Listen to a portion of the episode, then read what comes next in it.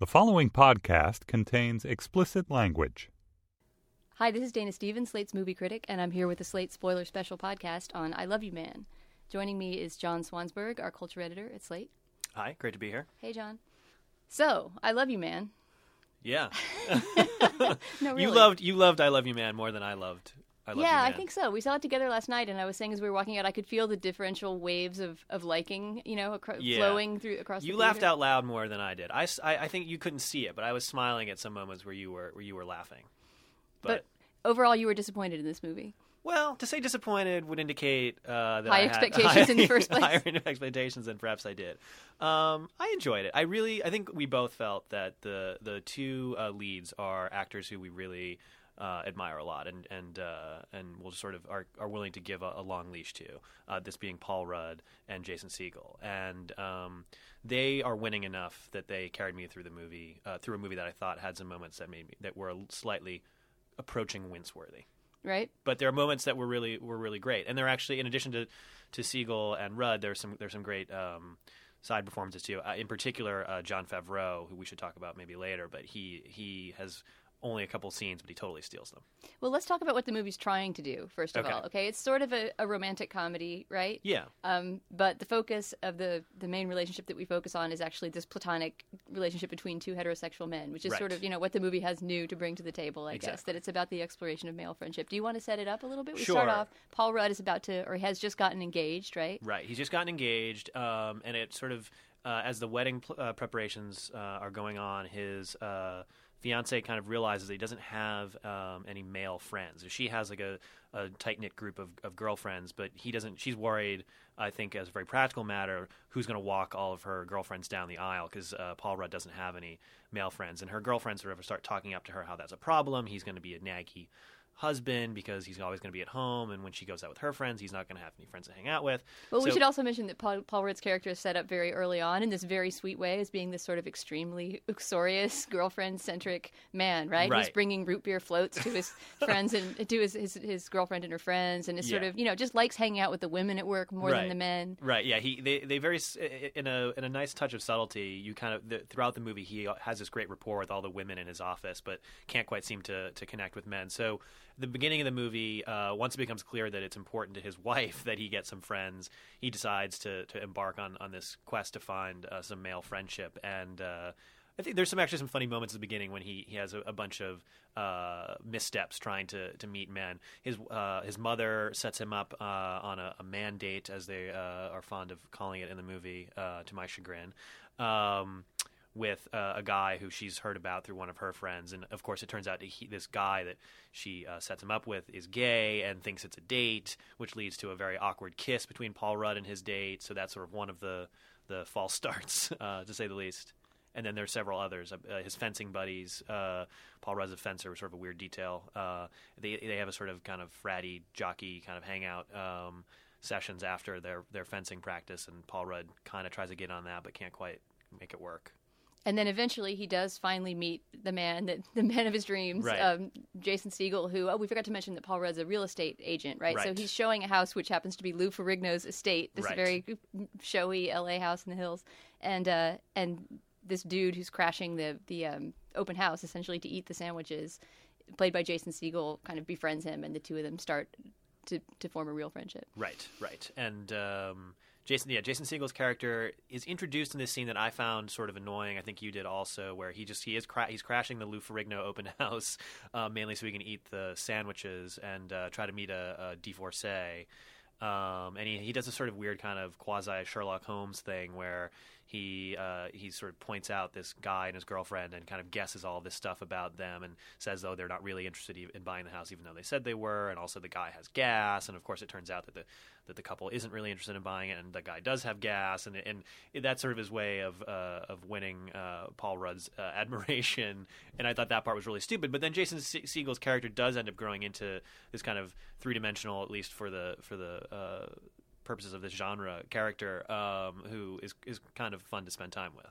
And well, there's there's some sort of a kind of civilization versus savagery theme going on, right? The Right. idea being that he's going to sort of teach Paul Rudd to be a man. Now, unlike you, I sort of thought that this movie had a for its genre, somewhat complex conception of male friendship and what it is to be a man. And it certainly could have been a lot. There could have been a lot more fratty American Pie scenes where Jason Segel was teaching him to belch or something like that. Right. I actually thought that their friendship was kind of nicely drawn, and I that, no, I agree with that, and I, and Jason Segel, yeah, he wasn't he wasn't this sort of annoying uh, jockey uh, caricature of, of malehood. He he was a really weird guy. Uh, he, uh, for instance, he wears UGG boots in pretty much every scene. yeah, inexplicably, he's always wearing OP Pacific kind of beach shorts with UGG boots. yeah, and, and a scarf, uh, and he has a, a puggle named Anwar Sadat because it looks exactly like Anwar Sadat, which I thought was actually the funniest joke in the uh, in the whole uh, movie. There's a great uh, cutaway shot of a Time magazine cover with Sadat on it at one point.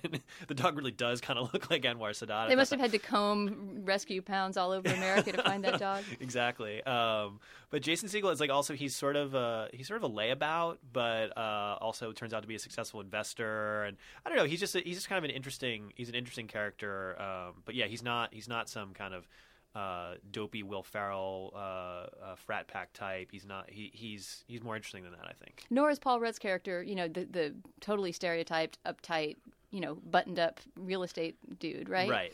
I think one reason that I one thing I didn't like about the movie that is- you seemed to bother you less was that so a, a big uh, recurring theme in the movie is Jason Segel sort of has this kind of effortless cool to him, and Paul Rudd wants to have that. And so, for instance, each time the two of them have had a hangout session and then they're parting, Jason Segel says something cool like, "All right, man, see you know, see you next time," or and like comes up with a funny nickname for Paul Rudd, which, to which Paul Rudd tries to respond with something uh, funny that sounds effortless and cool, but instead kind of mangles it. He often, when he tries to do voices, always sounds like a leprechaun. And the first couple of times he does he does that and fails to sound effortless and cool. It's funny, but it was kind of belabored. It just every time.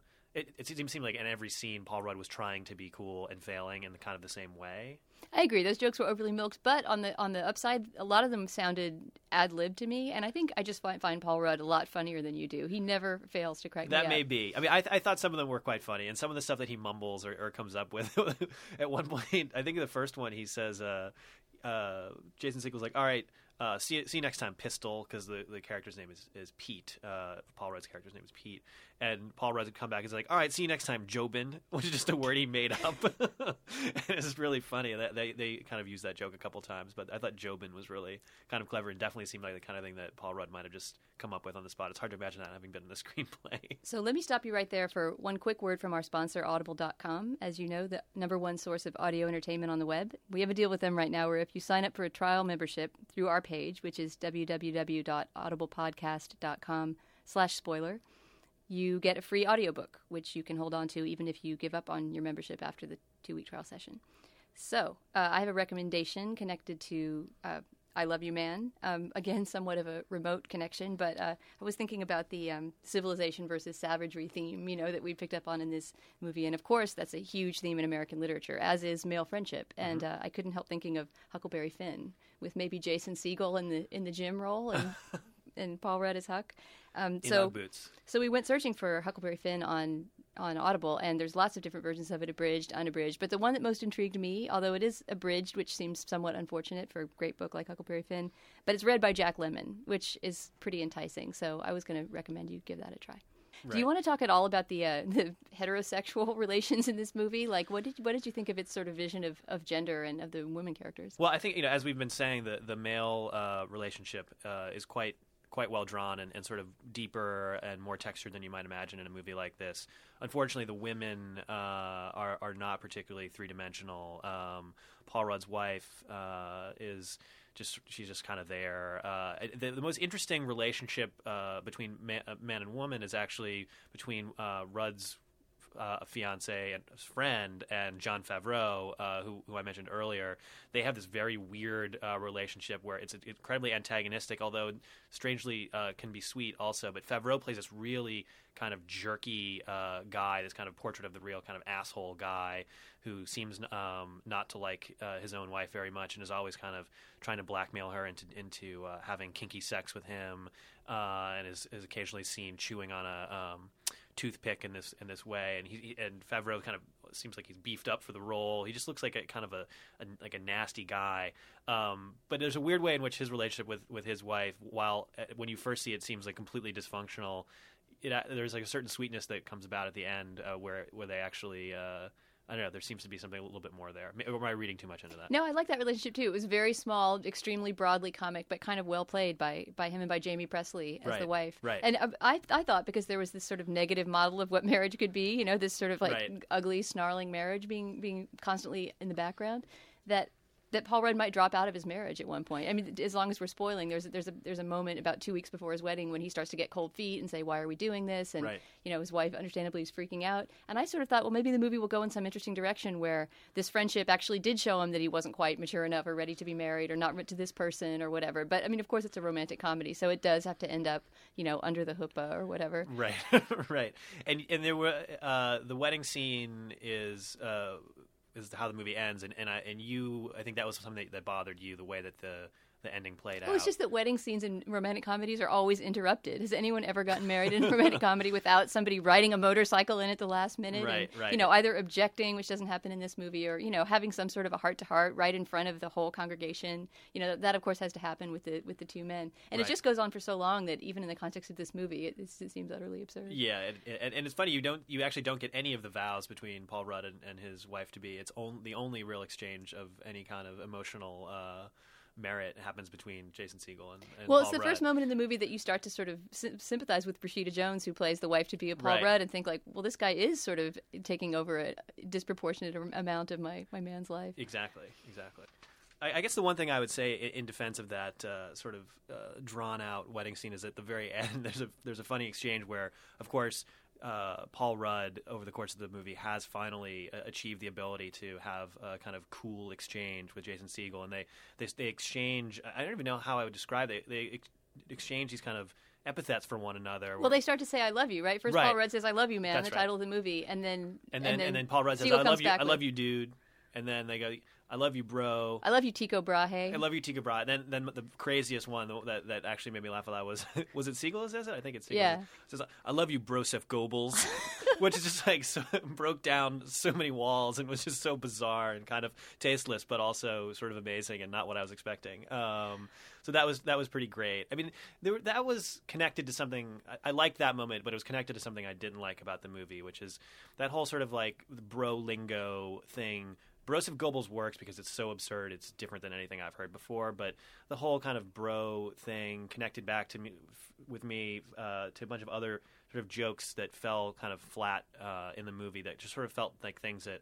are about to be dated or maybe are already dated. Like I said, the the, the continual references to mandate. There was a certain sense in which it felt like the script was written with a bunch of issues of the New York Times style section open. There was like they kept mentioning mandates. They kept talking about a man cave. Jason Segel is a man cave.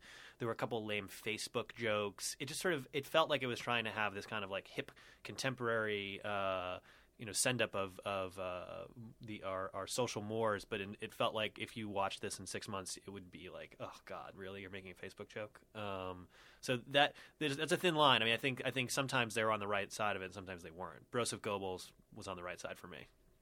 But All right, well, thank you, bro, for joining me. I love doing these, man.